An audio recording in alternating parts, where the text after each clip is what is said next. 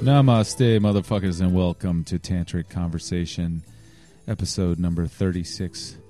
Bobby Gorman. And, uh, you know, hey, a happy new year to you as well. I am your host, Curtis Payne. I realize in 35 of these that uh, never introduced myself. So some of you already know me, but um, if there happen to be people listening that don't, hey, me llamo es Cortés or Cortez. You know Cortez is Spanish for Curtis. I just found that out not that long ago. Well, it's been a little while.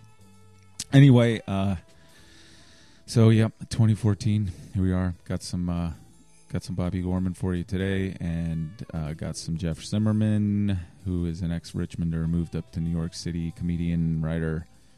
Dude's been on This American Life and The Moth. Got Eric Roper coming up, also an ex Richmonder, lives in New York City. Artist Eric Moonhawk Roper.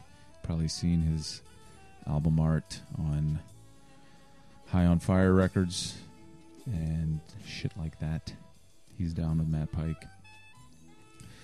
So yeah, um, it, I took three weeks off. Uh, a lot of shit going on. I started a new job. I moved. Um, it was Christmas, and um, I had to go to New York for some job training and shit. And like, I've just been fucking chasing my own tail for all that time, and I just uh, needed to take a break. But I haven't taken a break from recording podcasts, just posting them.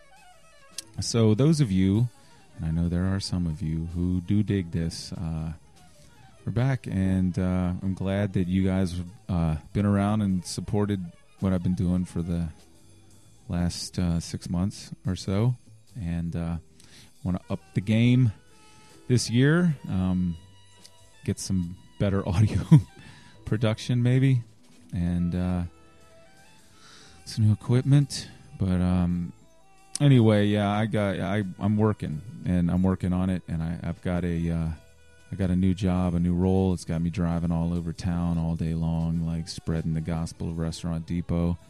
Pays a lot better than what I was doing, um, but it's still hard work. And um, as I move into doing this, um, I I'm reminded of what went on in this podcast with Bobby, where we talked a lot about you know luck versus work, and um, I'm a firm believer in hard work, and I'm really not I don't feel bad for the fact that musicians can't, you know, sit back and just collect, you know, bonus checks and royalties and all of that kind of shit like they used to. I just, you know, I guess I'm a fucking, I'm a prole, and uh, you know, that's maybe cultural elite shit. You know, we all got to work. We got to work hard, and uh, that's how you survive. You know, it's like the least it's the most capitalist thing to expect that you're just going to kind of hit some jackpot with something you put out there and you're never going to have to work again. And uh, that's my opinion. So um, feel free to uh, chime in on the page and tell me I'm full of shit or whatever. But uh, that's where I'm at. So without any further ado, let's get into Bobby Gorman. Two success stories. They're both like Yeah, Martin and I are, are good friends. yeah. He was my roommate for two years. You At know? Hibbs or what was it? Uh, we lived at the house on on uh, eleven hundred block of Grace.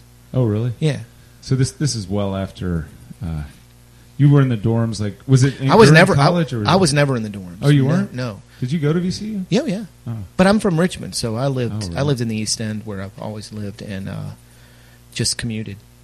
You're an East End kid by birth. I moved Alright. to Richmond in the East End in 1972. So uh, when I first moved to Richmond, I moved moved to the East End. Where did you move here from? Um, my parents were from the mountains of Virginia. My dad had gone to college in Richmond in the 60s, and then uh, for pre med, when he went to medical college, he went to uh, Georgia University in uh, um, in um Athens, and that's where I was born. And then he got a, a job with his former intern boss, the veterinary school here in Richmond, and we moved and then moved back.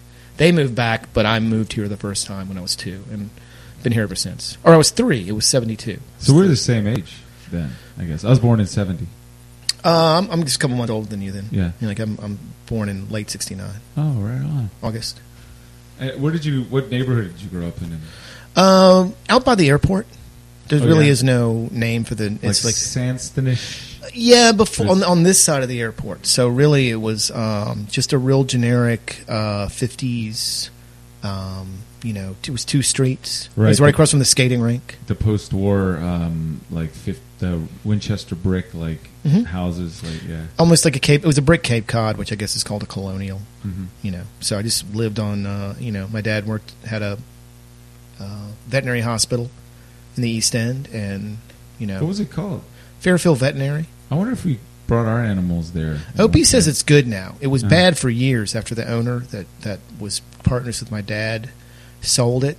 It was kind of shitty. And then um, Opie, you know, who knows everything Mm-hmm. yeah, about she's the- everything. right and she well that she's also in the whole pit bull rescue thing well, yeah, and, and it- if, if it's animals in Richmond, she knows about it. So Mhm. she was telling me that the new owners have really taken it back up to being a legitimate, a good place. Mhm.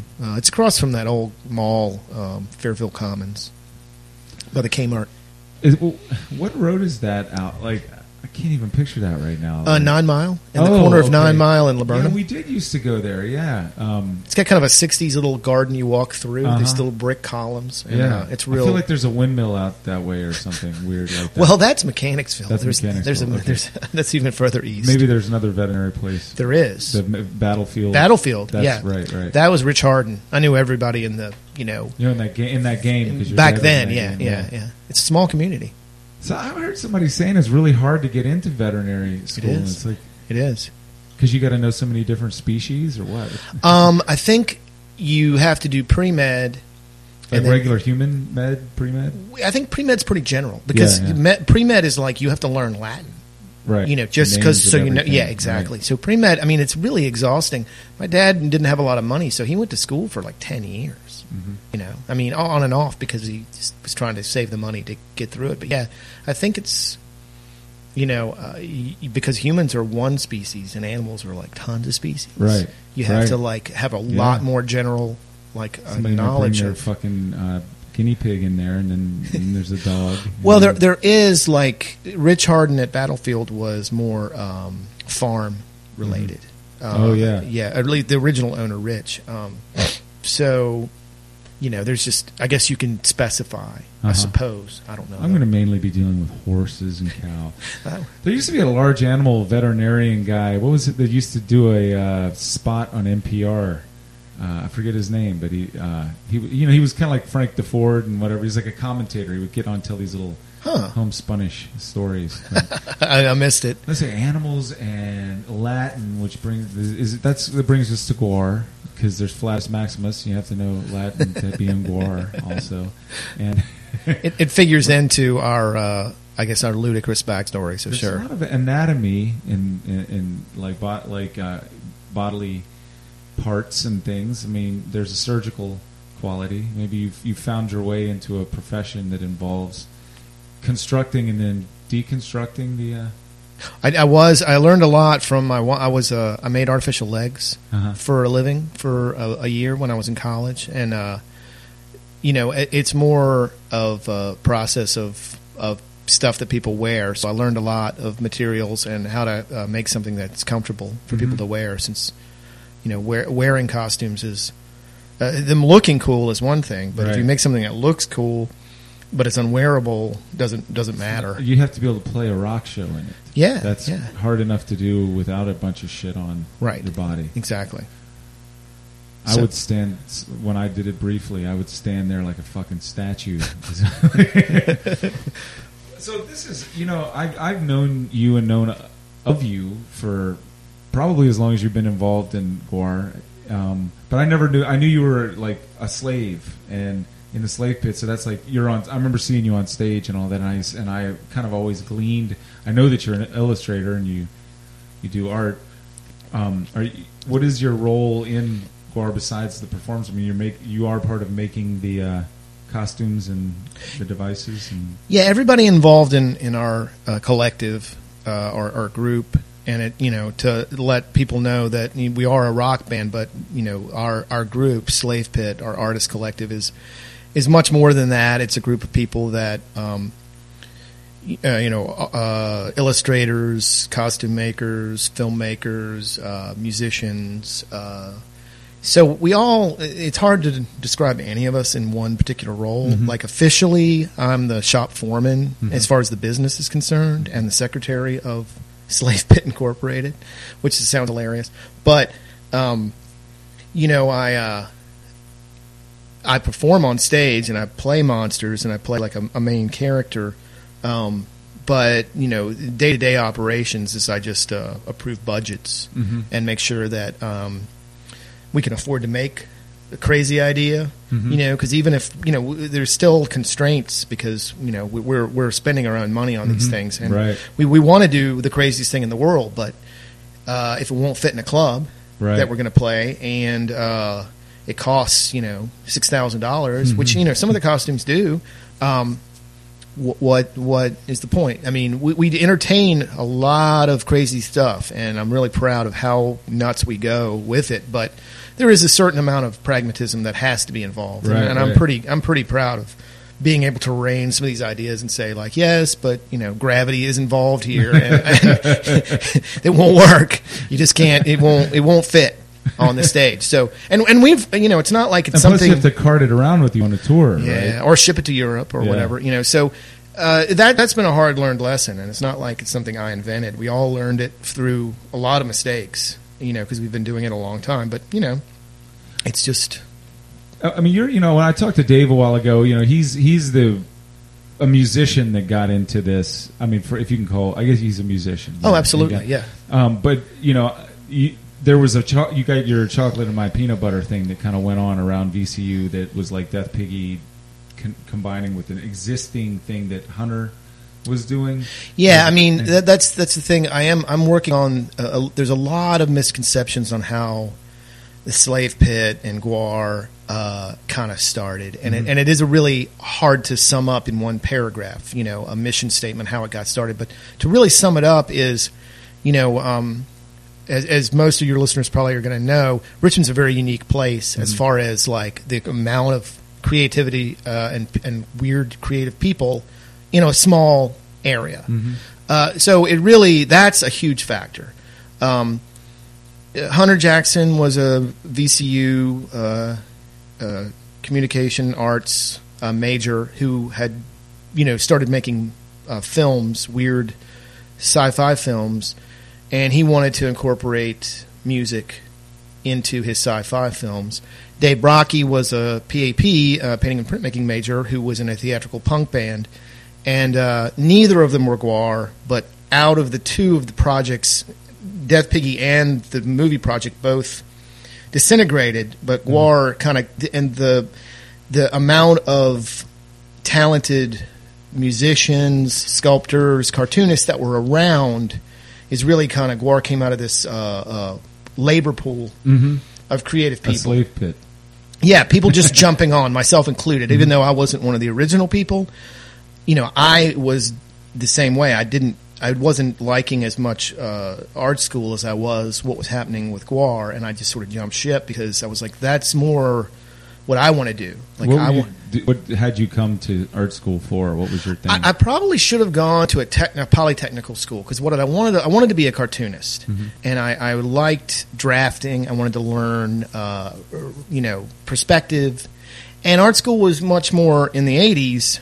For people that don't know, in the '80s, uh, art school was really about abstract stuff that Mhm. was left over from the '60s because all of my teachers were '60s students Right. who are now faculty, and so. Uh, And the 80s had just seen a big explosion of, of rich people buying abstract expressionist art Yeah, for lots and lots of money. Yeah, and that was what was being pushed at, at fine art schools. Whereas I wanted to go to, like, learn.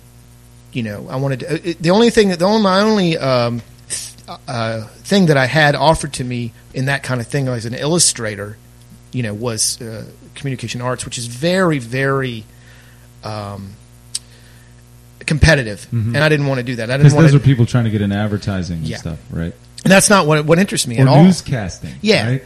yeah. I, I, I wasn't interested in that at all. So Mm-hmm. I was sort of disappointed when I got to, to art school, and I was thinking of art school as being a lot more uh, crazy, I Mhm. guess, from just my my naive sort of like uh, assumptions. And uh, so I saw GWAR, and I was like, well, that's more in keeping of you know uh, music, costumes, you know, real berserk, no no formal, you know, constraints. Um, and you know, VCU in their defense has come, you know, because of Juxtapose and because of Robert Williams and things like that. It's come around to figurative work is accepted now. But when I, when, you know, if you were trying to draw like a robot or a skull in 1987 in art school, like that was that was like F, Right, You know, right. that was like, you know, the this thing actually looks like what it's supposed to be. yeah, yeah, yeah. Uh, so I, I butted heads with a lot of my professors, Mm-hmm. and and I, I sort of just sort of started interning at the slave pit and was spending more time there. Mhm.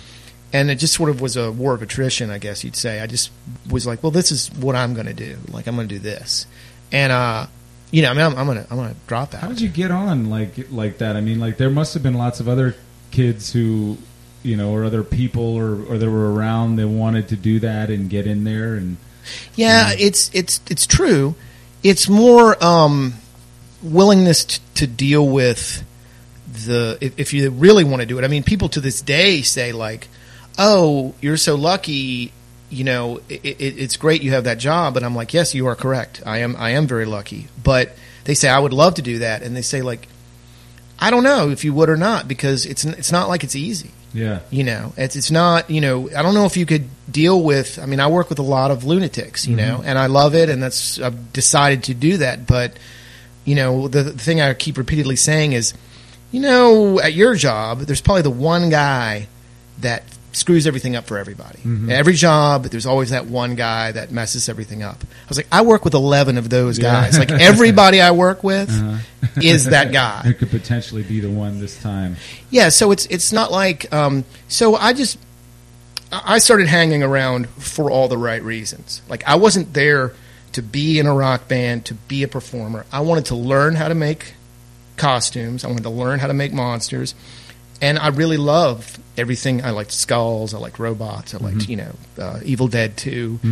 Um, you know, and it was really just like people that were there just to hang around, you know, kind of. We, we were at work.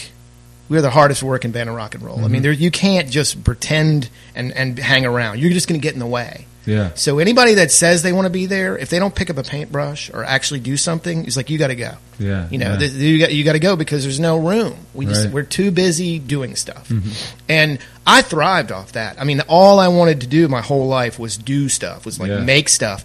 And when I got into that environment, I really do. I will have to say, like I hit my stride because I was like, these are the people I've been looking for. You know, they they're doing it. And and uh, the best thing about it is they didn't know what they were doing either. Like that's what I appreciated. It's like I, I had probably been stopping myself for a really long time because I was like, well, I don't know how to do that, so I won't.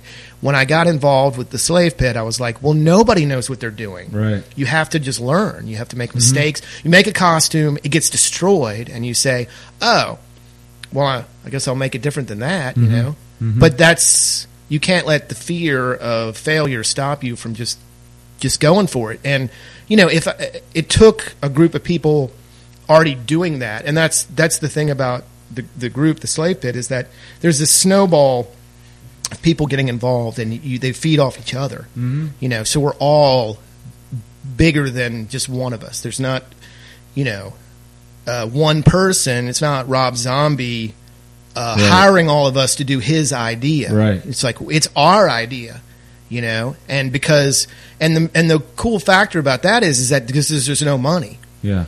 It it started out maybe as two or three people's ideas, but it be- quickly became all our ideas because you can keep your ideas 100% to yourself if you have enough money to pay someone. Right. If you don't, it becomes everybody's. Yeah. You know, and so that's how it happened with us, and that's how I became a part of it. I was like, I'll stay around for no money because I want to do this. It's a very. It puts me in mind of. I mean, it's a very interesting thing that I think I, I've learned like late in life, la- maybe later than you learned it. Like you, you, you figured it out that you had to work hard and you had to make mistakes and you had to try and you had to be willing to get back up and do this thing again.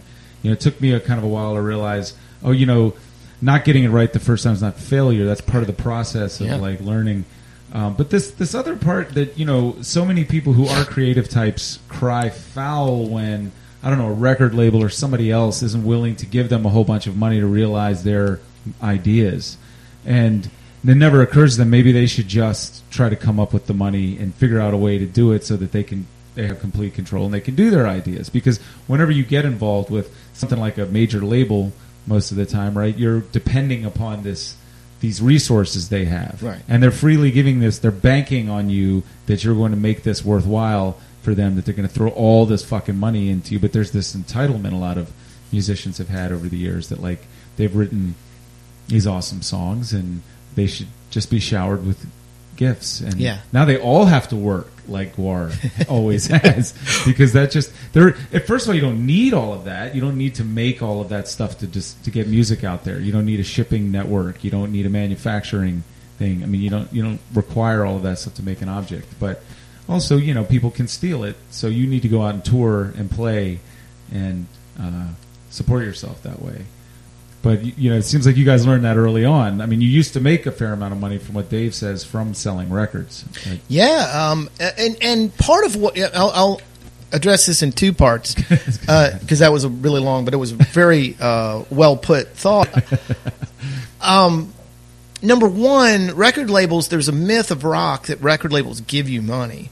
All, re- record labels are banks. yeah, They lend you your own money mm-hmm. at an exorbitant rate. right? Yes. Yeah. There's there's no like the idea that because people have said to me, well, why doesn't Metal Blade just give you a, a bus? And I was like, no record label. They're like the Rolling Stones label gives them, and I'm like, no, they don't. No one gives anyone anything.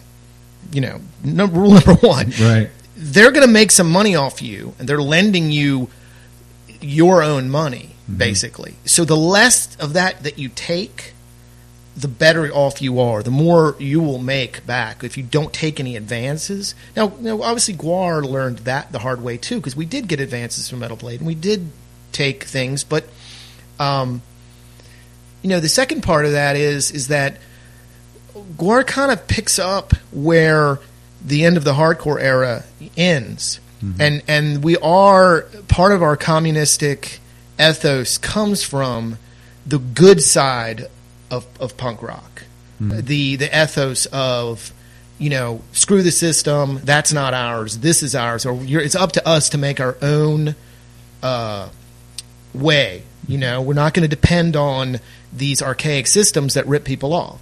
You know, of course we have, you know, and we've made mistakes or whatever, but because, you know, GWAR kind of starts 85 is where hardcore is really ending, there was still that idea of the do it yourself, everything that Nike and all these companies have sort Right, of co opted, of just, you know, don't rely on that. Do it. If you don't know how to do it, figure it out. You know, book your own tours. You know, uh, from a phone. Like, you know, just uh, wing it, figure it out. And and I would say that's uh, uh, you know punk rock or, or hardcore's uh, the debt that we owe them is that you know even though we're our own thing and we're kind of unique, we don't really don't figure into any one particular thing.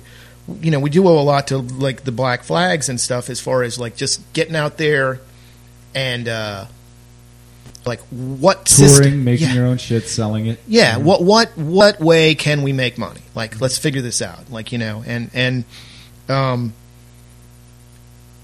it, it's not like people hadn't done that before us or we invented anything, but we are a unique creature because we're not, you know, four dudes and a back line. We have costumes, we have things. So we had to figure out kind of our own formula, but it was based in the idealism of um, we don't want to be part of you know this this former machine. We want to start our own new. And you also thing. don't want to be stopped by waiting for that machine to come around and recognize Yeah. that you're of value to them, and then you know you give you the money to do it, or Right. loan you the money to do it. You- Yeah, yeah. It, it's it's it's self empowering, really, mm-hmm. because you know the whole every every level of it. It was self empowering. It's like I don't know how to make stuff. Well, I'll I'll try. It'll break. I don't know how to. You know, no record label is interested in me. I'll get out there and I'll play until people are interested in me, and then they'll record me and blah blah. You know, it's just really um, anything you learn in 101 like don't let the fact that this isn't there stop you from just going ahead and doing it and then figuring it out later you know so i'm pretty proud of of that the side of us the uh, communal uh, do-it-yourself side of us because we're still true to that to this day. I mean, it, it, it probably has, um, you know, it, it's the, the the bands like uh, Slipknot and and uh, and Rob Zombie and and Marilyn Manson have kind of. I mean, and early on, what's really weird is all three of those uh, groups all said that they were big GWAR fans, and as soon as they got big, they just were like, "Well, you know, we're not really aware of who that is." Like, you know, they were all really, yeah, yeah, like we saw this band GWAR, and we decided we want to do something like that and actually make money. right, right, right. um, but you know what? I mean, it's not. It's not. We we have gotten smarter with the way we do business lately, and we're all. I'm I'm really proud of of that we've we're still doing it and we've made it work for ourselves. We've made mistakes for sure, but like the fact that we still do it and make a living at it, and we're fairly true to the communal ethos that that you know Gore started as or Slave had started as. So um, Yeah, All I that's- was really struck when I was over there that it is that that like you know I mean I remember Davis was over there working for you guys. He'd come back into town and, and like you guys have been able to give him a job like working there again. And I was like, wow, this is this isn't just this like rock show. It's this ongoing business. There's something going on at Slave Pit all the time. People Yeah. are building things, making things. There's like a lot of work to be done. You're an employer of people who maybe couldn't even find jobs anywhere else. and the other thing is that you know if Davis, as an example, um, Excuse me. he he's working on a, a small independent movie right now, and he's using our shop because we're not doing anything with it right now. Now we could charge him rent, but you know that's silly because there's nothing going on there. So he's working on some costumes, and you know part of the whole thing is is that. Um, we probably don't pay any of ourselves enough.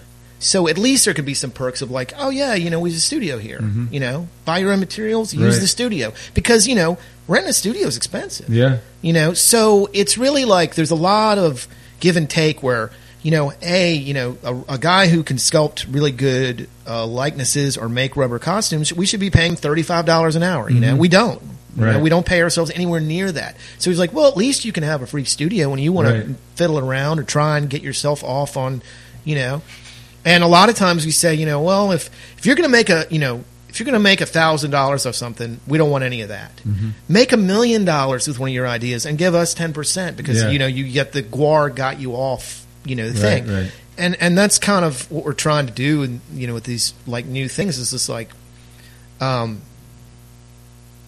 we don't want to we don't want to keep anybody from from making a living Mm-hmm. because you know it, it's tough keeping us all employed and we don't employ ourselves constantly around the clock we we we have cycles of having projects that are funded and we, we employ as many of us as we can for those projects but you know it's really like most of us still have other jobs that we go and do you know our new guitar player is a plumber Yeah. you know, and he's cool with that. You know, I mean, we would love to have a song on the radio, I guess, at this point, only because then he wouldn't have to go be a plumber. sure, but you know, I mean, I don't know. Like, I guess I, I've really, I, and I don't know if it's because I'm like in my 40s and like I have changed my priorities and whatever, but I, I see like there's just so much. Talk about freedom. You know, like there's so much freedom to do whatever it is that you want to do and build a life around that if you adjust what your expectations are from that you know? And that and and it is you don't have to live in poverty. You can just appreciate other resources besides the things. I mean like being able to use a studio or whatever or, or finding you know finding some other source for something rather than buying it from the most expensive place you can get it or renting the most expensive thing. I mean, it's part of being creative is being resourceful, and and I have so much more appreciation for being resourceful in life, um, and not pursuing like making some certain amount of money and achieving some certain amount of success, so that I can buy it at the most marked up rate, you know, from the most inflated, um, you know, conveyed value Emperor's New Clothes version of of something. Instead, to say I trust my own judgment of what is. Va- I mean, that's we call that punk rock, but in a lot of ways, that voice that I see coming up out of the '70s is a voice of common sense. Who the fuck says you have to be Foreigner or Journey or any of those huge stadium rock bands to do it? Who says you have to play um, like Eddie Van Halen to play guitar? Where did this? Where did people get the idea that they weren't allowed to be musicians or be performers or anything unless they were in this one sort of Illuminati of people in L.A. or New York? And wh- why did we buy into it? You know, the thing, the great equalizer, I think, of communication, the internet, is that, is that we realize what are we aspiring to? We're aspiring to this fake game in a couple of key locations that have that don't do anything to make anybody any better or happier or whatever. We've just bought into this idea, and it used to be really necessary. Like you can't make movies anywhere but Hollywood. There's enough room in all these sound stages, and that's where the industry was. But you don't need any of that stuff anymore, really, right? I mean, you can make it all at at the at, you know the slave pit with a good digital camera. You don't have to buy film. You don't have to develop film. You know, Well, you know, once again, this is a very that was a very complex statement, and I'll I'll answer it in two sections. you don't have to answer it. I mean, you can just t- you know talk back at me. Right? Yeah, I guess that's what I'm I, I You mean me about are that. having a conversation here, but I'm not grilling you. I don't feel like you are at all. I uh, I- I've got a lot of input though, based on what you're saying. Like there are two things though. You know, the people that have left that we might have been able to keep had we had a song. Like by no means are we aspiring to be. Can't just do these things because they're cool. I need to structure my life in a different way, mm-hmm. and it's been, you know, that's the thing I'm still on the I fence have a about. different family. Yeah, now, you know. yeah, right. Well, I mean, a lot of these people are still they're still shareholders. We still mm-hmm. pay them royalty checks. They still come in like and sculpt and do things, but the the the promise that we could not, you know, there there is a thing as I've gotten older. I've learned, you know, it it's not black or white. You don't have to like be poor or be a sellout. There's a middle ground. And I think we're at a good point of that now. Now, something like a song on the radio where we're still relying upon touring, we're still relying upon uh, the live show and what we're known for, but that would just be money where we could keep people employed more. It would just do more for us. Sure. So anything that we do that we get featured in a movie, any kind of publishing that comes trickling in, we make money off the song that's in Universal Soldier 2. Yeah. You know, we have so many like little trickly income stream that don't add up to much, but when you add them all up, they pay the lights that month. You know, just because we said, yeah, we'll we'll let Saddam Go Go be in Universal Soldier 2, and that seems absurd, but thinking about things like just we want to do everything we want to do, and how can we do that? And if it takes a song on the radio, like to keep more people around here, you know, that's the thing. Like I, uh, That's, uh, but I mean, that doesn't seem realistic. Like, what radio is now? Like, why why would GWAR be on the radio? Like, I mean, Well, it's I mean- such a very specific manufactured. Yeah, Um, I don't know. Like the thing is, the song, the, the guys that write the music, uh, the stuff that's on the radio now, the metal that's on radio now, you know, is Yeah, but Not- the content, you know. And, right. But I mean, the thing is, there's some songs where Dave is just singing something about where you can't even understand what he's saying, and it's a real catchy thing. He might be talking about, you know, killing the president, but no one can tell, you know. And it, it things have changed to the point where what used to be shocking is now mainstream, you Right. know. And we're doing the same thing we've always done.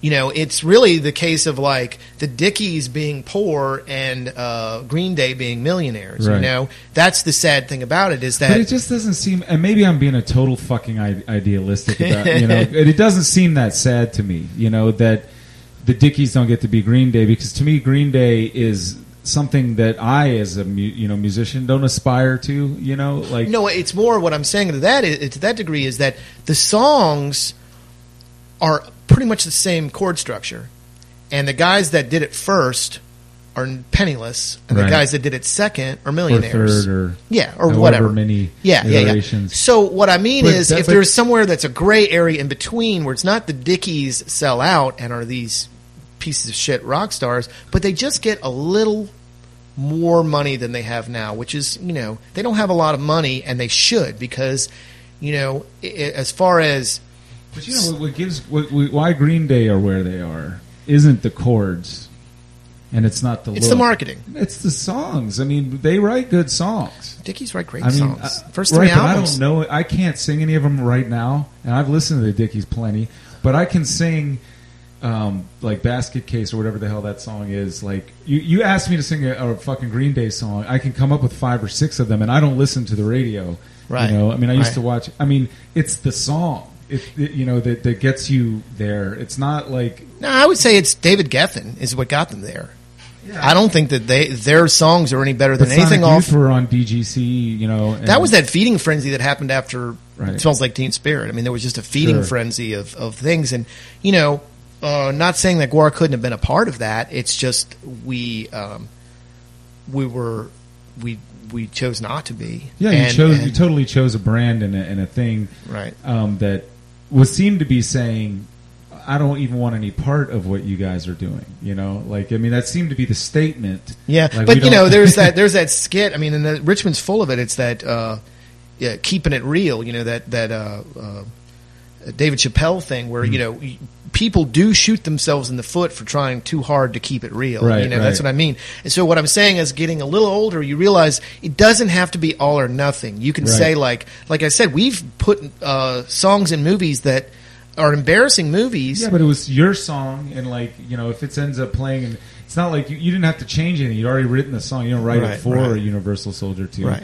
And I'm, I think that's awesome that like you know they they wanted to use it and they found some context for it. That's not like I don't even believe in selling out unless what you you're constructing everything you're doing in the name of money. There is no integrity to what you're doing. You're doing it like wherever the market is right now. You're going there. Right. That's selling out.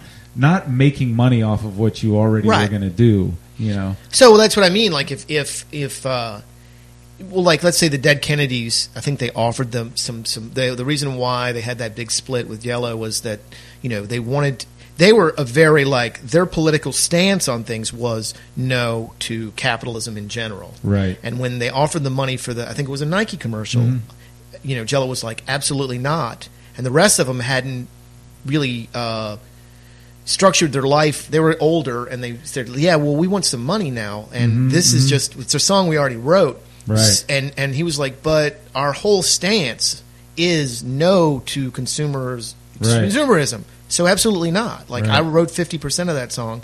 No, no, no, no, no, and they got in a big lawsuit over that. Right. So what I'm saying is is that we have no political stance on money. Right. You know, we're from outer space. Right, right, right. I mean, it's a beautiful spot to be, and you're covered in costumes, and so like kids, Yeah. it doesn't matter how old you get, as long as you, Yeah. know, you can still bear the weight of all that styrofoam or foam rubber or whatever the hell it's made out of now. That yeah, that's a completely different uh, uh, a topic as far as you know. Will we replace ourselves, or and that's something that you know we've We been discussing. huh? So Mhm. we don't we don't even know what's what we will do with that. That's kind of awesome. yeah, But it, you know, I, I just I, I feel like I grew up, you know, especially in this town. You know, we were talking about this before we turned on the mics. With this sense that somebody had something that I didn't have, and it, they were somehow keeping me from getting it. You know, and and then a, a culture springs up around hating on the oppressor, right? But and and again, it's not an either or of socialism or capitalism because you can have this m- melding of it, like you know, it shouldn't be one motherfucker who's pulling all the strings. Who, like you were talking about before, like you know, a Rob Zombie or, or one Svengali, one guy that's reaping all the rewards. You know, some robber baron character who's exploiting everybody. That's that is a extreme of capitalism that we've really worked to sort of figure out a way to even out over and over again through legislation and, and just social values. And I mean, the the business people figure out how to keep that from happening on a certain level with with shareholders and Right. all of that, and, and then the government tries to keep that sort of thing in check from one person becoming too exploitative or powerful. But the the function of capitalism is just basically like trade. You know, that's the shit monkeys have been doing for a really long time. It the if it's your belief system that that's all you care about is money, I see rebelling against capitalism as a, a, a you know a, a crassifier of everything. But to me, a punk band, I mean, look, I don't respect Iggy Pop as much when I see him get into that Barbados car during the Super Bowl commercial. Oh God, I didn't and he's it. free to do that. I'm not saying he shouldn't do that, but what that brand, I mean, what Iggy Pop was to me is no longer. I mean, he's not that guy anymore, Right. or something like it's. It, but at his point, it doesn't matter if he fucks with that. You know, he's still got that other legacy. Yeah. You know, and I'm never going to go see him now. I'm not going to go. I mean, know. Funhouse. That's all. Right. Like he, that's it. Funhouse. Um, but I mean, I, I really like capitalism if it's done with integrity. Yeah. You know, what we usually mean as 80s kids when we talk about capitalism is some kind of really bullshit, like dehumanizing, exploitative, homogenizing Yeah. thing where everybody's being made into a marketing product of corporate. You know, and, and Well, there's willing- part of that in the GWAR mythos. Like we're fighting against the evil Glomco that's trying to uh, make uh, GWAR and Slave Pit part of their, you know, their brand. And uh, so, I mean, there is part of that in our own mythos that, that we're against it. And I mean, as us growing up and becoming more adult, and you start to realize, like, well, I can either, um, I can either uh, adapt slightly and make slight com- because my my opinion is everything is a compromise. Everything in life is a compromise. It depends on how much of a compromise. Yeah, what do you mean by compromise? You know, Well, I mean, like- it's an important thing because most people think when they hear the word compromise that they're losing something, Right. You know, and it's really a form of finding a balance with what you want and what somebody else wants. We Right. live in a fucking society. Yes. Yeah. So you know, but but as artists, you know, artists are pretty self-absorbed as far as wanting 100% control of everything, Mhm. and that's just as an adult you realize it's like Nobody lud- has that. That's I ludicrous, don't give right? a fuck who you are. Right. So, you know, as I've gotten older, and, and hopefully a lot of people I work with in Slave Pit, and I do believe this because of the choices we've been making lately, is um, well, we could either stay 100% true to our goals and, you know, be not on the mainstream radar at all, and then no one will find out about us. We won't have any money, and we won't be able to continue doing GWAR. Right. Or we just work slightly. Like we don't want to write anything. We don't, you know, try and write anything for anybody but our fans and Right. what we like. Um, but because things have changed so much, it's like, well, people like. I mean, the stuff that's on the radio is isn't as good as GWAR. I mean, the the the Sure. band that the the musicians are incredible, you know, and they have been for a long time. And things have changed due to like you know Lamb of God or or you know anything uh, you know Pantera. I mean, that's that's mainstream music now. You know. But I mean, the radio uh, is just relevant, irrelevant to me now. Okay, I well, mean, that's you the can thing. control so many apertures. You can get your shit to people so many ways. Yeah, but see, publishing that doesn't pay publishing. Publishing is where you make money. But you don't even need to. Pu- I mean, publishing basically now really means owning the rights to your music, right? Because Mm-hmm. what publishing used to mean is it had to be imprinted onto something, and like No. you can make your music on a hard drive, and you but you have to have a pu- you have to have a publishing deal, and someone has to collect that, and someone has to to. So here's the difference. if you're selling it through a middleman, right? But if you're selling it yourself, you, what does publishing have to do with it? I mean, if, if you just want to set up, All right. Well, this and this is a misconception right about. out of the slave pit. well, that's right? because you know people know who we are. Right. But here's the difference. Okay, um, people buy our, our records all the time, right? And that's And physical who do product. They buy 'em from? Well, we have digital downloads. We Right. we have all that figured out. We figured all that out with the lawyers and but the thing is is that just buying it is you get the one-time flat fee, right? Right. And that's just basically album sales and buying a song, a digital download is the same thing. Right. Okay. Publishing is If somebody uses your song, for is playing it on the radio, Right. you get a per, you get a little 10 cents, right? Right. So the difference between us and like let's say uh, for example, I don't know if you ever saw that band The Didjits. I don't think so. It was a really good uh, band in the late '80s. It was a real cocky, hilarious stage presence. And this guy Rick Sims, he's a great guitar player. So a lot of people respect him, and um, I saw an interview with him recently because he was with the Supersuckers for a while. He was with um, uh, Lee Harvey Oswald band. He's just a great guitar player. And I saw an interview with him, and they said, um, "What's your favorite band?" And he said, "The Offspring." And the guy was like, "You're joking, right? They're a terrible, terrible band." And he was like, "They're my favorite band." And he said, "Why are they your favorite band?" And he said, "Because they covered one of my songs, mm. and I've made more money off that song being played on college radio than I've made off any other thing I've ever done that people respect me for." He goes, "So the publishing is the songwriter gets a bit of it no matter what it is. If mm. somebody else covers it, so you don't have to do anything." But get a check because that's your song and it has nothing to do with a record label it has nothing to do with the evil middleman because You Well, know, not evil, but like just Well, somebody you got to kick back to. yeah, you know, yeah, that is yours. you needed him to get Th- there. That is yours, and Right. so uh, interfering with album sales has nothing to do with publishing. Right. Like so, the whole Napster thing, the artists that wrote those songs were still getting money off radio play. So the thing is, is that you you have one song on the radio ever that's maybe a top forty hit for a minute.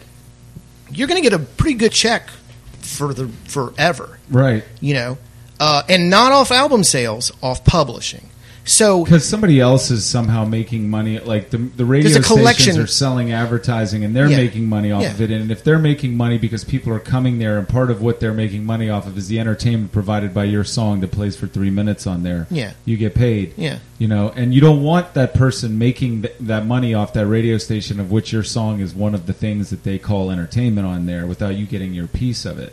You know, I like I totally understand it, but at the same time it has occurred to me, and maybe this is because I've been totally stuck in the blue collar world for like the last five years, you know, where like I punch a clock and every hour that I'm working like is quantified, Mm-hmm. you know, and I think about health insurance, it's costing me a dollar an hour, Right. you know, for what I'm paying right now and all of that. And, um, and I'm surrounded by people that are working like that, you know, that are, in fact, they aren't even valued as people. They're valued as people that will accept eight dollars an hour, nine dollars an hour, which I, is not what I'm making anymore. I've like managed to stick it out and got out of that situation. But what is a prime capitalist idea to me is the idea that you can create some kind of piece of art that you can sit back and collect money off of for the rest of your life. Yes. And the reason that exists is because of capitalism. Yes. Because there's somebody else that can set up a dog and pony show around your piece of art and make that part of the scenery and the attraction. It's, it's a circus, and that's one of the attractions at the circus, and so they get paid. But in some respects, it is kind of a ludicrous thing to expect from your music and your art, you know. And I don't mean to be judgmental when I say that. It's just that I, I just see it after having spent five years and you know using my body to make a living and like driving forklifts and being in a 40 degree room for Yeah. 40 hours a week and things like that that I had to do and, and I mean I made choices to get me there it's not like I'm some victim but it gave put me in mind of a completely Yeah. different Yeah. way of looking at things that like playing music is a, is, a, is a reward in and of itself. Creating the art you want to create, all that kind of stuff is a reward in, in and of itself. And to aspire to get to be part of that game that other people are are doing, um, to me, it, it it it sort of is like it, it takes away from it, and like those that game is is fading and ending. You know, the idea that. Um, you used to need me so that people would hear your music. Right. You know, me, the guy that has enough money to get to press records and distribute records and get them in, and then you know have work out a deal with the guy at Tower, and then pay the radio station to play it. You used to need me. There was no fucking other way Right. that people were going to get a hold of your shit unless you went around from town to town and sold however many you could manage to make. That used to be the only way to do this. Now you can do everything yourself, and you can build. It takes a lot more work, you know, but you can take all the money goes to you, you know, no matter what. No, I mean I, I understand where you're coming from, and a- all I'm saying is that there's there is a balance though, and and as you because I mean that's all we've been doing for the past 28 years, mm-hmm. you know, and at the end of the day, that's something to be feel very proud about. It's just when you think like I I need to worry about you know these other things like, and I don't want to stop and get a job with the state. Right. you know i want to continue to do this. How do i get do it smarter? What are the Yeah. what, are, what can you do to work with the system that's already in place that you cannot destroy and say how can i work this to my advantage? It's like borrowing money against your own home. Well, it's, you know it's, it's, really itself that that industry, and I mean, I liken it to like, boy, I'd be sure lucky if somebody would run over my foot with one of those forklifts at work, because then I would just get a payday and I wouldn't have to work anymore. Right. You know, but really, I like working. Like I spent last summer, not I quit my job for like three months, and I was just doing this and and like getting a little money here and there to support myself, and I missed you know, going to work. And I mean, you guys have got the best of both worlds. Like it is a structured job like, that you go to, and Well, it it, it, it, it is to some respects, but it's not because the thing is, we create the structure, and you know, we have to constantly be coming up hold with each new other thi- accountable. And Yeah, I mean, there, there, there there's funded projects that we figured out how to make money on, and we do that. But like, you know, we have to set our own structure, and we could always say like, "Well, I can't come today," and then you know, with with with 14 of us having to meet, or even with like, let's say we're going to do eight people, which is pretty realistic. Um, everyone's like, "Well, I can't make it at that time and this time, and I've got Right, this right. bar," you know. So it's it's a nightmare. You know, it, it- it's herding really cats, as they say. yeah, it's a nightmare. So, um, the structure is one that we all have to work really hard at, and and luckily we've been doing it so long, it is second nature now. But when when people say like you know.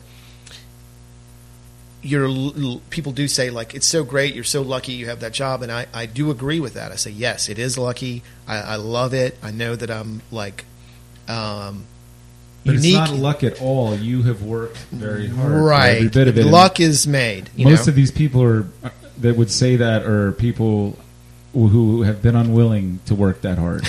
well, I mean, I, would, I only say that now because I try and get interns all the time, and they show up and they work one day and then they leave and they never come back Mm-hmm. because they're like, oh, this isn't cool at all. This is standing around working.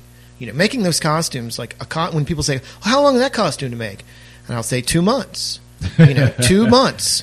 Yeah. You know, and not even a forty-hour week. I'll say a fifty or sixty-hour week. You know, and I'm not on a roof. You know, I'm Yeah. not in the back of Taco Bell. So I love working 60 hours a week Right. because I'm making a costume for myself, you know. But the idea when you see like this fantasy of like they make crazy costumes and get paid for it. It's Mm-hmm. like it's standing in one spot for 8 hours putting rubber in a mold, you know? It's Yeah. it's non-glamorous. Mhm. It's not glamorous. And you know, I've worked enough crappy jobs that it's awesome.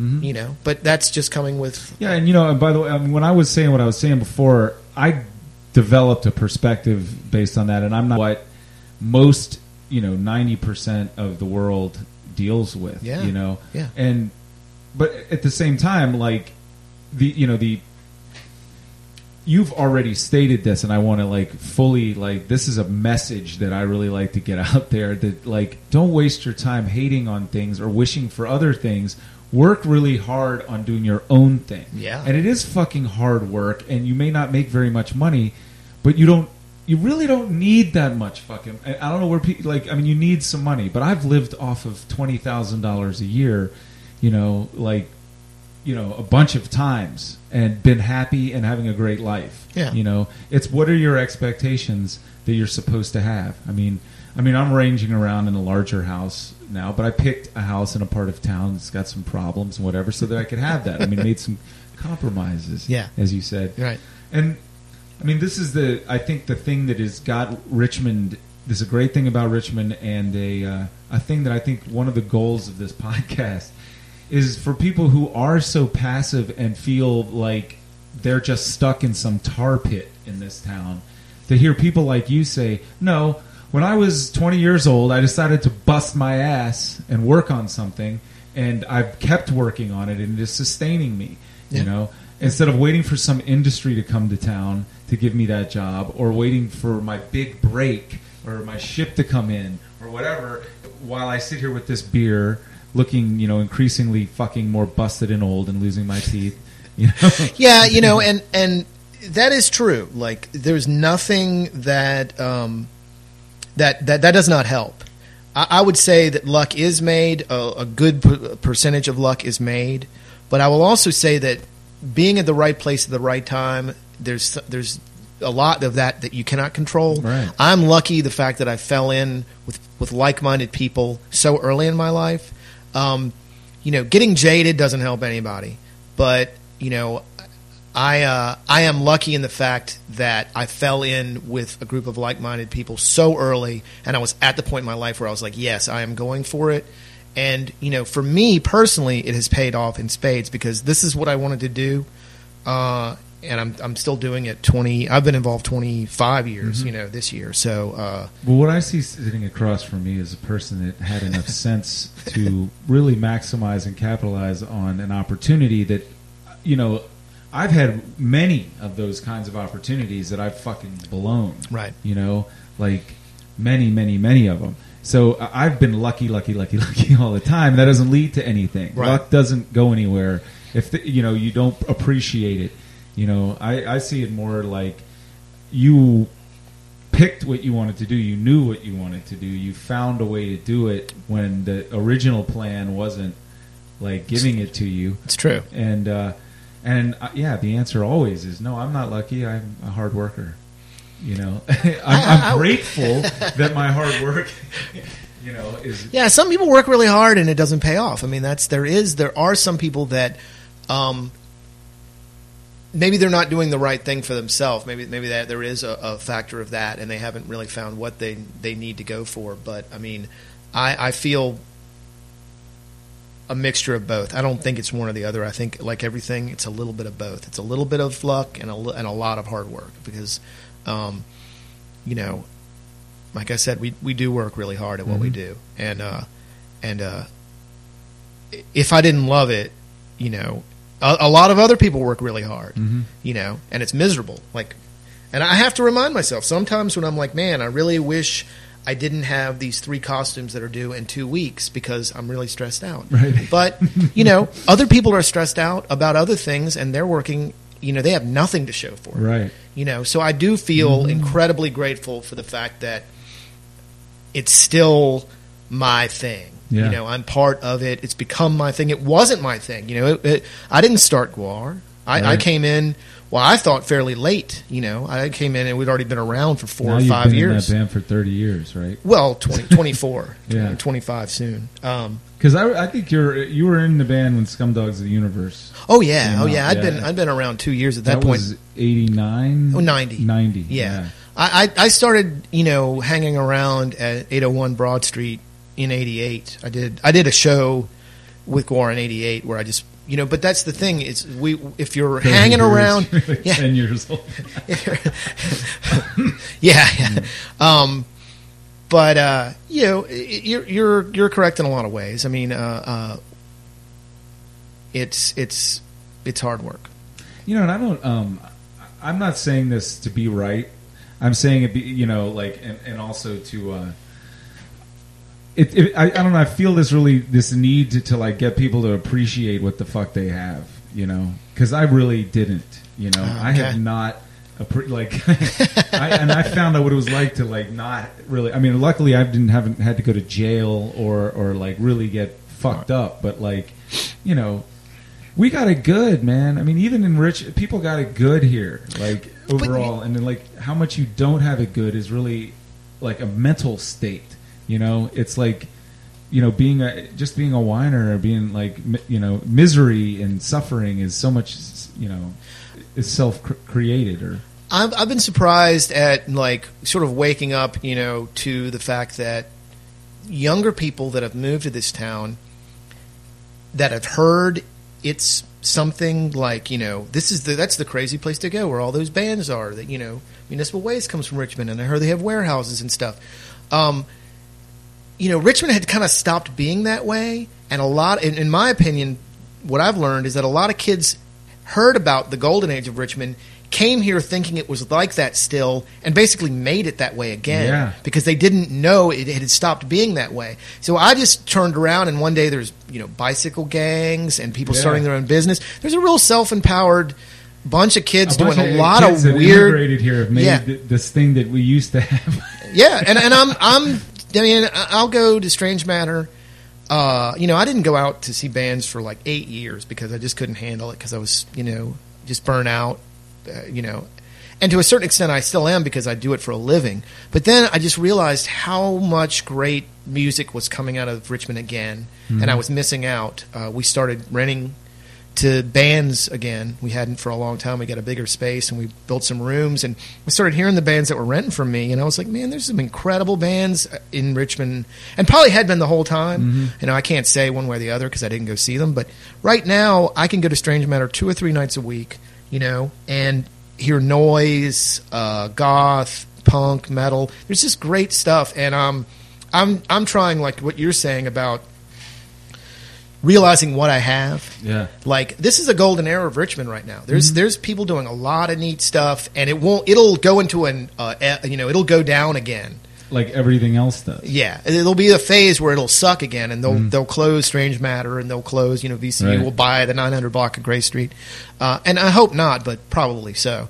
Um, and something else will happen somewhere else. But when I realized, like, you know, Strange Matter and places like that are trying just to just have stuff happening. It doesn't matter what it is. There's no like keeping it real. It's just it's just people having fun and playing Right. weirdo stuff. And that's the kind of Richmond that I love. No like lines of demarcation like we're the you know the straight edge old rock old punk rock thing because that's that's lame you know I, I mm-hmm. just think just people doing weird stuff and enjoying themselves is what really richmond is all about it's like not a dogmatic in fact i'm kind of against this whole like rva uh, thing that's going on because once you start telling people or deciding things are cool, they're not cool anymore. Right. When people are telling me how cool Richmond is, I was like, I know that. I live there. If you have to state it, it's not true anymore, Mm-hmm. Right. or it's becoming not true. So, like, let's keep it a secret.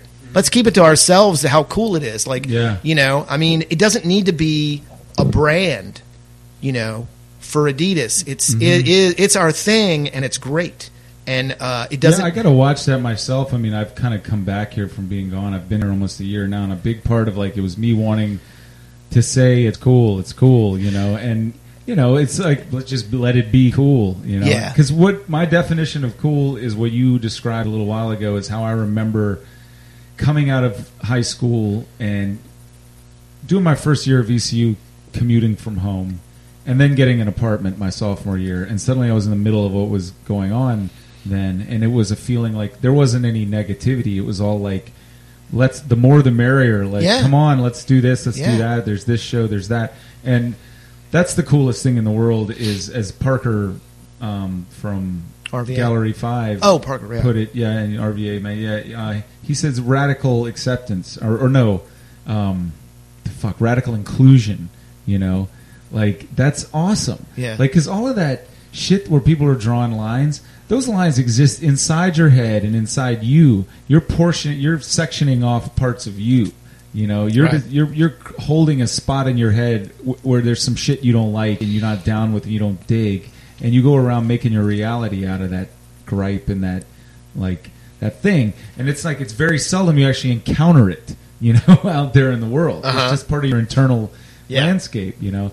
And that wasn't, you know, there was a brief period of time, you know, that's what I call the, this golden age where it seemed like nobody had a problem Right. with stuff. Yeah. You were being left alone to do whatever you wanted to do ar- around a certain chunk of Richmond. Yeah. Around, you know, VCU and Gray yeah, Street. being left alone is is the key. And you know, I'm for things like this podcast. I'm obviously for you know championing my city. I'm not saying that. It's more of the um, championing it in a different way, like having the RVA stickers on police cars. It's like branding it that way. It's Yeah. like, and it's the cop cars that are shutting down house shows. It's like there's a real irony at a base level right there. It's Yeah. like you're championing a city and you're the one shutting like take the sticker off. You don't, you know, like, and it's it's a brand that like you know eh, RVA creates came up with. is this like you know marketing scam. Well, you made me, but you wonder how fun would a house show be if it wasn't in danger of being shut down by the it's cops? still fun. Like the the house shows, I go to house shows kind of often now because I'm like I know where they are, and they've gotten smarter about them. They know the noise ordinances, so they're over by eleven. Yeah. and they're still great. The the kids have just gotten smarter. Mm-hmm. They always do. They're like, oh, house shows are getting shut down because the neighbors are complaining and cops are finding out about it. Well, it's word of mouth now, and it's over by eleven or eleven thirty. So And that brings us back to the idea of compromise. Right. Because, look, really, what's the problem with the noise ordinance? Well, there's somebody who lives there nearby Right. who doesn't want to hear that shit. Right. And have as much of a right not to hear that shit as you have a right, to hear that shit. So to recognize that you live, and, and this is like, I think, the evolution, and it's not just people our age. Maybe. Yeah, these are these are. I mean, the the house shows I've been going to where I'm the oldest guy in the room. I mean, I'm I'm an old fuck. Like it's Mm-hmm. a bunch of like you know twenty year old kids. But it's cool to awesome. recognize that you can do what you want to do, and recognize that other people have shit they want to do, Right. And and it doesn't have to be in collision. It can Right. s- flow around. Like the idea of stopping the show earlier, you can still do it. You don't. It doesn't have to be constantly railing against. Well, why can't I do it till one o'clock in the morning? Why Right. can't I do whatever I want? Right. You nobody can. Nobody has that control. And, Yeah. You know, everybody has to make allowances. You know, Yeah. and and that see that seems to be more powerful to me than a like a surrender of something or, or a giving up of something is to realize again this is a resourceful. These kids are resourceful. That's part of being creative. Yeah. How can I do it? Right. If it's being shut down by the cops because I'm doing well, all right. Well, then I instead of we're not trying to elude the cops. The cops don't want to fuck with that shit either. Right. They don't have a problem with rock shows. They are getting a somebody's calling them and demanding that they do something. Right. You know. You know. I don't think maybe there's the occasional one that gets off on it, but the ones I used to encounter were like, please don't make us have to come back over here. Right. Right. You know, because it's really we like everybody who lives in Richmond has a right to having Richmond be whatever it is they want Richmond to be. You know, like if it's my mom living over on 28th and Gray Street, who you know doesn't Except wanna, except the developers. right because those aren't residents; they're Yeah. real estate speculators. Right. And I mean, I don't tell me what you think about this. I mean, I I think that the reason that ultimately these big projects that the city has always has done throughout our lifetime since downtown started to go under downtown wasn't ever a thing that one person put together you know it was a bunch like hundreds of businesses organic, that yeah. decided to do business in a place that was convenient to them and some of them got to be as big as Miller and Rhodes and Thalhimers and Berry-Burk and all of that shit and then it became unpractical to do it there so organically that flowed elsewhere out into the suburbs where they could do it you cannot artificially recreate that thing. You Right. can't take a shitload of money and build a thing and have people come to it because the people that would be interested in that sort of thing are going out to the artificial bullshit that's already available Yeah. to them as short pump and um, Yeah, I mean, even further out in like Midlothian now there's some huge thing and as my dad pointed out this used to be rolling Piedmont out here and there's this giant, giant thing the people who love the city are displaced by this they don't want anything to do with that they're not going to go to those places right. so uh, you you ultimately need to stop trying to artificially create something and let the let the creatures that are inhabiting this have their symbiotic Yeah. thing and build it you But know? I mean, that's just uh, you know I, I've always said preaching to the about how much. I love uh, of Richmond is that it's never had the, the one thing that I would have a problem with Richmond is that it doesn't have a really good sense of itself. It's it's a neurotic city. The thing that makes it great, like this- neurotic city neurotic. that's the follow-up to prince's erotic Well, you know, I mean, the thing is that the thing that makes us great, you know, the suits, I guess I'll, I'll call them the squares, have started to realize that, and they're trying to get in on that with with all these like the RVA creates and all this stuff. But you know, eh, they just see things happening and they want to make some money off of it. Like it's happening without them, and they have nothing to do with it. They're just trying to get in on it. And you know thi- good and goddamn well that that's what Manhattan has been all along. Yeah. is that the they're the people down in the East Village or in Greenwich Village or in Alphabet City or in Brooklyn, they're creating something. Yeah. and then they're the people with the money with the Yeah, always- loudspeaker coming down and exploiting. They they take that and they brook and they steal the ideas, the fashion industry, the advertising. They come- yeah. and and it, it just well you know and and that's sort of the history of a lot of our country and that's fine it's just more personal to me here and the fact that ourselves we as the people that are part of it and have been a creative force haven't done enough to capitalize upon it and we've let I agree it with let, you 100%. you know the, the thing is that everybody uh, that have been part of the arts or the underground sort of like thing that has made Richmond great, a place to kind of go and hide out and do your cool stuff. Um, you know, it that is what's great about Richmond, and it's, it's happened uh, not because of the city, in spite of the local bureaucracy. Right. Like only when they ignore something does something cool happen. In Exactly. spite of them, all the They it incentives. totally. Yeah, every time they try and help something, they bungle it. And I hate to be uh, every time. I hate to be like a black and white, but it's the truth. Like Mm-hmm. I've lived here long enough to see, you know, Sixth Street Marketplace. Main uh, Street Main. Mm-hmm. Street Station, just every debacle where they've tried to revitalize things, and how the people like myself who've been self-employed not because of any incentive through the local government because they left something that i found where i got cheap rent alone Yeah. you know and i took the ability to have cheap rent and did something with it and so none of the incentives of them revitalizing the area did anything for me in fact it, all it did was cripple it you know the the uh, the training camp you know i mean any of that is just to me ridiculous. I mean, all it does is squash people that are trying to actually do something. I mean, you know, local most local restaurants said that none of those people that came to see the, the training Right. camp, you know, bought any of their food. They went to McDonald's, Right. You know, If and they if they ate at all, I mean, they, Yeah, they they- come down there for that. They came down for a s- very specific reason. yeah. and and so you know, I hate to be like. Like I said, like across the board, but that that's how I feel about it. It's it's do not try and regulate the the Richmond clubs or anything that's creative. You know, I mean, obviously you don't want people shooting each other, but that's never been a problem. The thing about Richmond clubs is, you know, about live music in Richmond is there's never been sort of a violent side to it. You Not know, unless it's hip hop. right? Yeah. Or- yeah, yeah. Yeah, I, you know, and that's just p- part of a culture that I, I can't comment on because I have n- I have no I don't I don't know anything about it.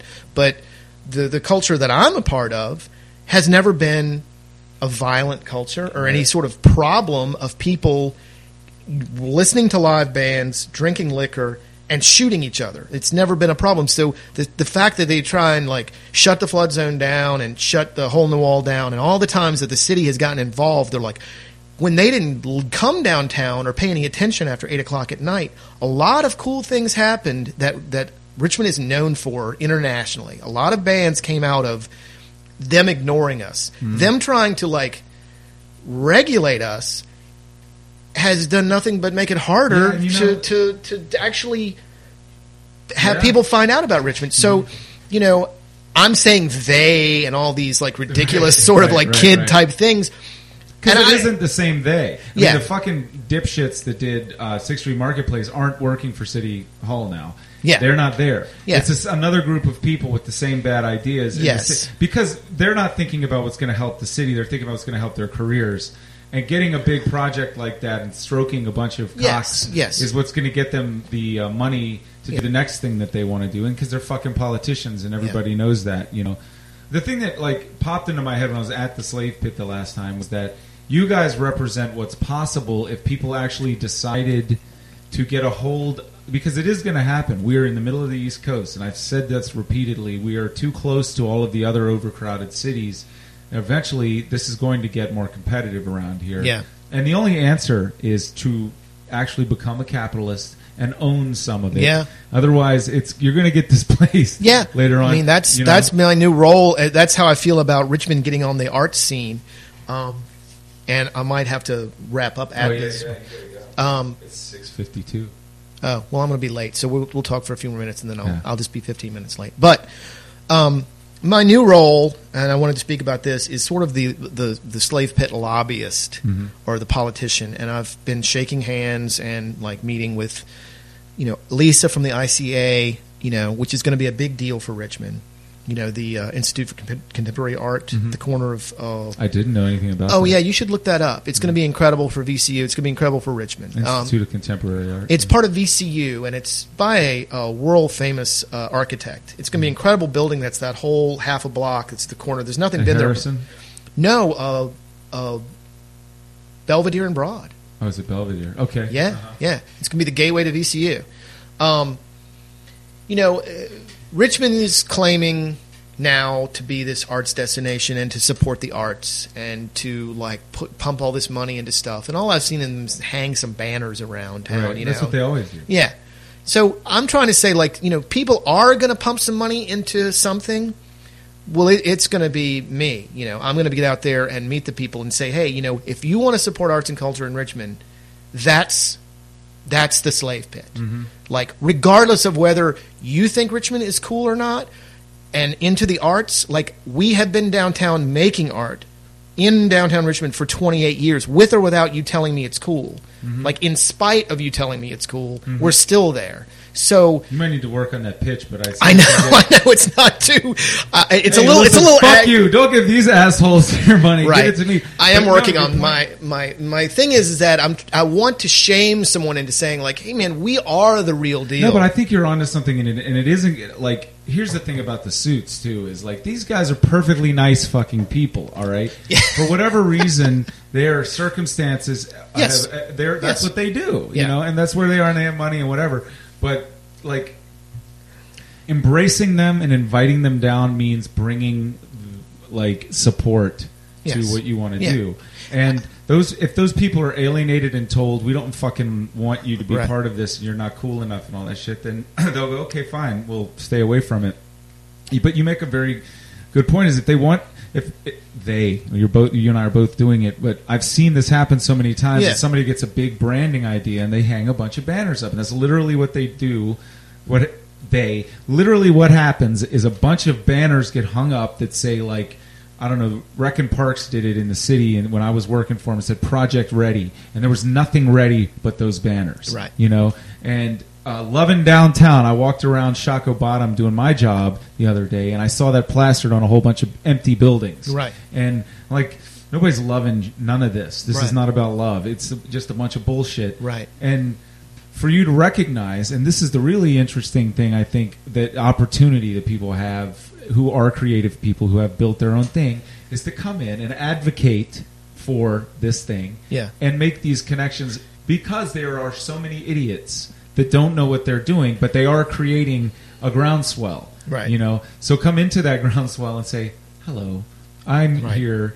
Uh, I have something you can actually invest in that's Right. worth a shit." Um, And I don't- I don't that's want- also a bad pitch, but like I, I don't want to in- anyone to invest in uh, you know GWAR per se. It's just when uh, my one of my new roles is to be you know basically show GWAR's long term cultural relevance. You know, Yeah. and And, and you've made a movie about this. Right? well, I'm working on a documentary. I need funding. Uh-huh. Here's the problem. I, I or here's the thing that I need to solve, and I'm working hard to solve it. Is I could spend GWAR's money. You know, all we do with our own money is pay ourselves and reinvest our own money, Right. we, and we barely pay ourselves. You know, we're just too busy doing GWAR. Right. We just take all our own money, respend it on on GWAR. So even though we're well known and we're successful, we don't have you know we, we we need to buy our own building. We can't afford to. So i don't want to take our own money So to GWAR make as a, a company can't get enough credit to buy a building. Like you got to have a down payment of like yeah know, but, some- uh, commercial buildings are not like buying a home. You know america's structured around home ownership but not cor- you know not uh, uh, buying a Right, right, buying yeah that's you have to have a lot of money down. Regardless of that my my my point is i could get GWAR to finance my coffee table book, which is about the entire history of the slave pit, 28 years. what is or, it called? it- they're both called Let There Be GWAR. Let there be war. The, the the coffee table book and the documentary. Yeah. The documentary is only about the first three years of this, you know, just 84 to 87. It's just about the early communal dairy slave pit GWAR. And that's the part that people want to find out the most about. How did this happen? So I see the movie, the documentary is more of a first chapter of the book, an expanded first chapter. Um, everybody that hears about it and sees my trailer and sees the layout of the book, which is well along, is like, this is incredible. When it's done, we'll do some press on it.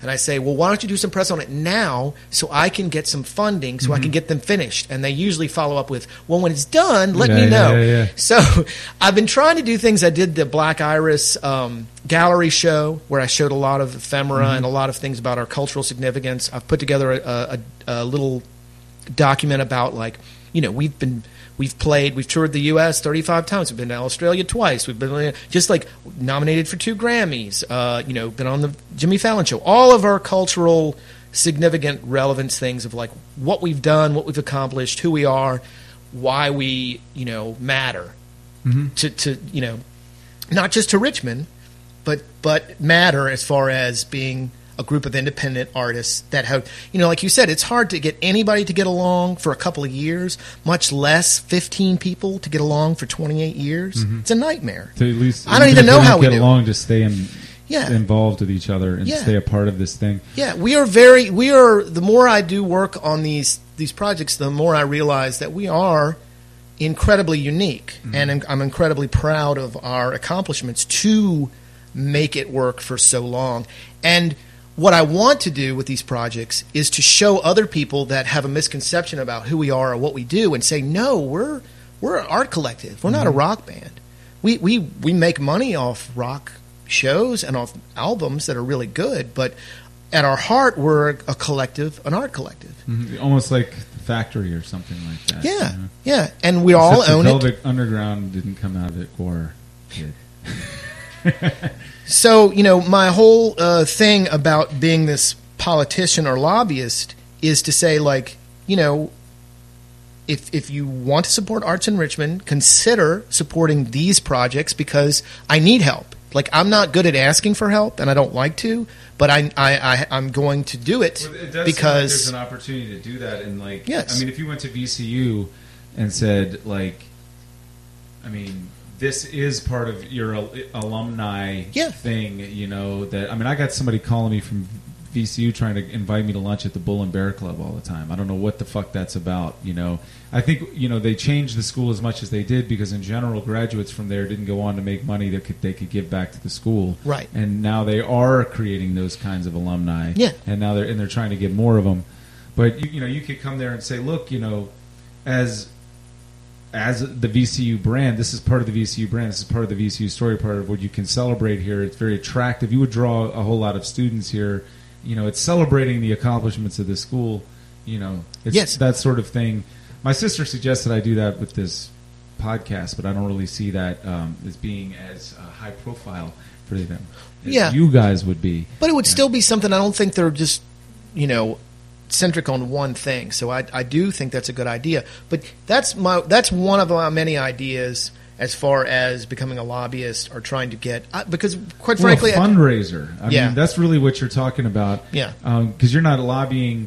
You're you're trying to get people to invest, you know, and support what you're doing, and, and give them a reason to do it. And there are a lot. There are still a lot of people with extra money that they want to do something with. That it, they've already bought everything they want. Right. You know, and they want to do something that conveys something on them, which is why those people used to buy that art in the '80s. Those Yeah. guys had all that fucking money. They could put this de Kooning or Rothko or whatever the hell it was. That I guess later on, I'm thinking it's like Schnabel and Basquiat, uh, and they put that shit on their wall, and they go, "Look, I mean, I'm at least this cool." You know, Well, that's like, the I have This thing much meaning in my life. some you people know? have told me they said people will invest in this. The right people will invest in this just to have conversation at a party and say, "Hey, I invested in the new GWAR documentary." Yeah, and, and it's not just bullshit. I It's mean, not. It really is that. I think that if, and this is one of my, you know, like I guess borderline hippy dippy ideas, but look, we're not separate from each other. You know, we're all part of the same goddamn race. So this person gets to do this to keep this part of the fucking world going and this part of the infrastructure going, and I do this other part. And we can sort of celebrate the things that we each do. You know, like I can have respect for the guy. I mean, sometimes I drive by all that big ass machinery on the highway, and I say, you know, it's kind of amazing that they got this many fucking people together to do something like dig this up and put this here and erect this bridge that I need to get where I'm going. Absolutely. today. And that's this whole thing that you drive by all the time. You're like, motherfucking traffic, and like all of this shit. But there are these all of these people working hard all the time to do that, and those people in turn can also turn around and appreciate. And that's generally what they do is support all the people that are entertaining them. But very few people are really interested in supporting them. So we make it a total like community brand package thing that like, hey, we're all Richmond, and you know what? To me, the identity, Richmond's identity, is very much that thing that it isn't any one thing like that. Yeah. and that's really one of the most American things you can. Everybody, it's fucking a mess. You Yeah. know, no, why? I mean, well, I don't know why people are so focused on trying to delineate who they are based on ethnicity or, or, or where you're from or any of that kind of shit because we're all, you know, in the context of this shit that's been getting brought here and dumped here and accidentally tracked here from like all over the world for the entire time that this shit's been going on on this continent. There's shit that people intentionally brought here, like various religions, and then there's shit that came like in their cuff of their pants. There's something that was like stuck to their shoe. There was whatever, and that's what creates the involuntary, unintentional shit. Is the identity? I mean, that's the springs up- organic way of doing things, Right. and that's that's you know a very Richmond. It's very GWAR and Slave Pit, Very and American. you know I just God it's damn, not I love the something USA. I'm not comfortable. It's a new it's a new uh, thing that I'm trying to get myself psyched up to do because I don't think I'm good at it, but I need to be, and I'm trying to.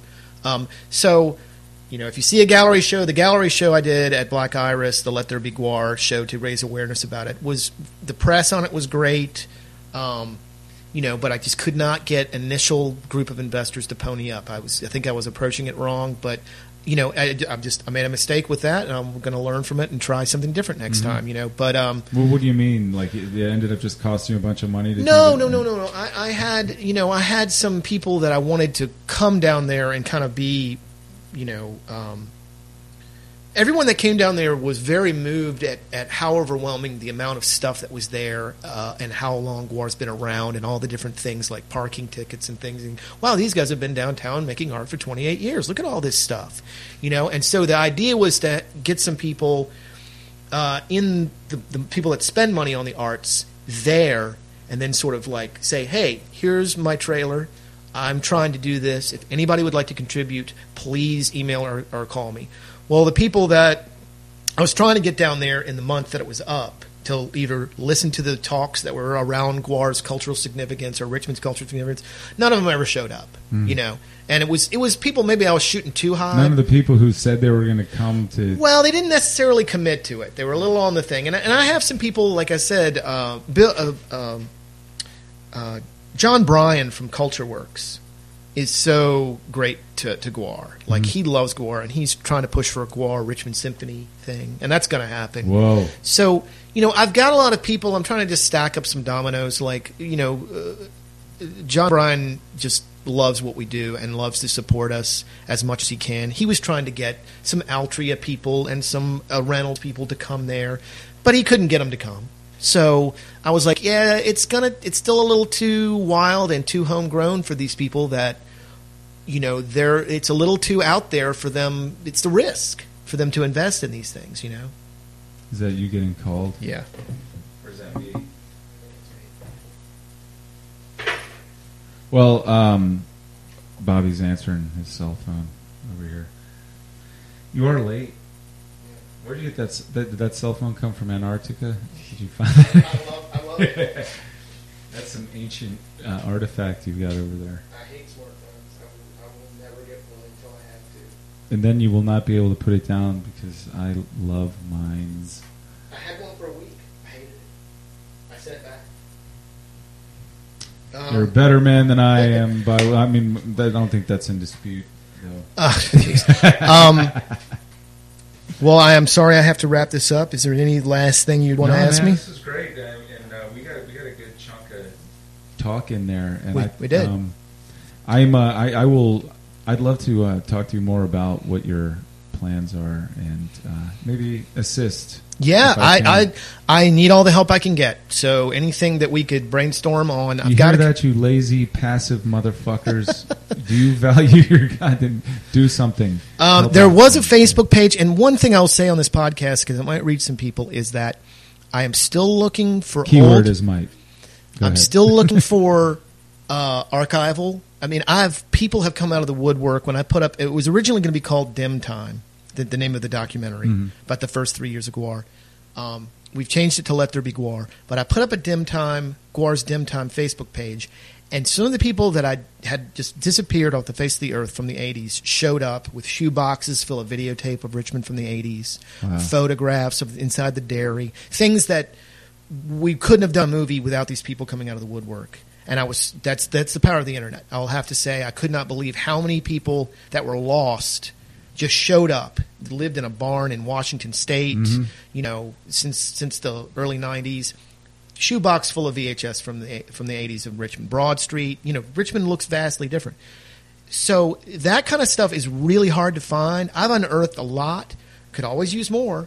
Anybody that shot any photographs of Richmond or video of Richmond in the 80s, um, and you have it, I would love to capture it. And where do you want them to bring it or send it or They whatever? can contact me at bobgorman.com at gmail.com or, you know, at bobgorman.com, the website. There's my Oh, email you have your attached. own website? Yeah, it's just for my uh, individual Uh-huh. art. Um, but, um, you know, the submissions have made it really possible, but we still would like more because, you know, part of the story about at least the movie is is Richmond and how vastly different Richmond was in 1985. You know, it, it was there was barely anything open.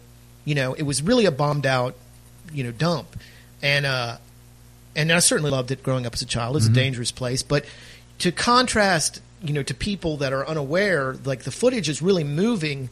Anybody that has anything like that, I would love to borrow it and and you know capture it or or scan it.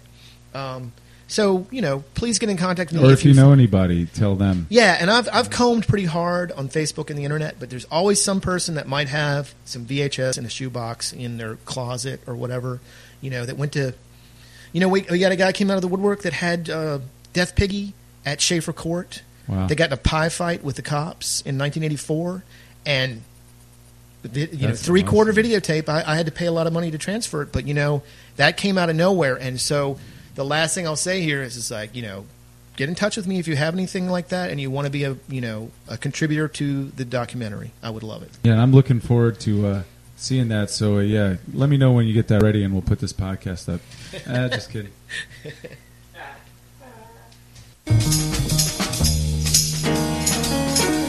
You heard the man. You got any of that old footage of GWAR in the early days? Or yeah, I think that's what we're looking for. Archival footage. Hook it up, send it in to him. Look out for this project that Bobby's working on, and uh, you know support your local artists and support the lo- the Richmond scene, and uh, you know I don't know, yeah, build it up. yeah. Oh my God, this is just the best Well, it was a good Christmas overall. I mean, I got a lot of I got a lot of shit thrown at me this Christmas. A lot of wrinkles in time.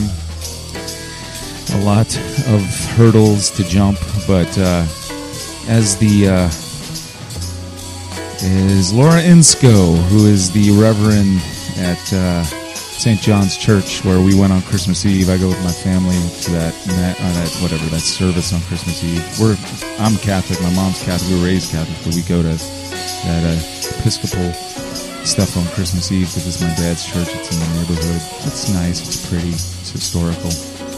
Anyway, uh, Insco got up there and started talking about it, this crazy idea we all have of the perfect Christmas.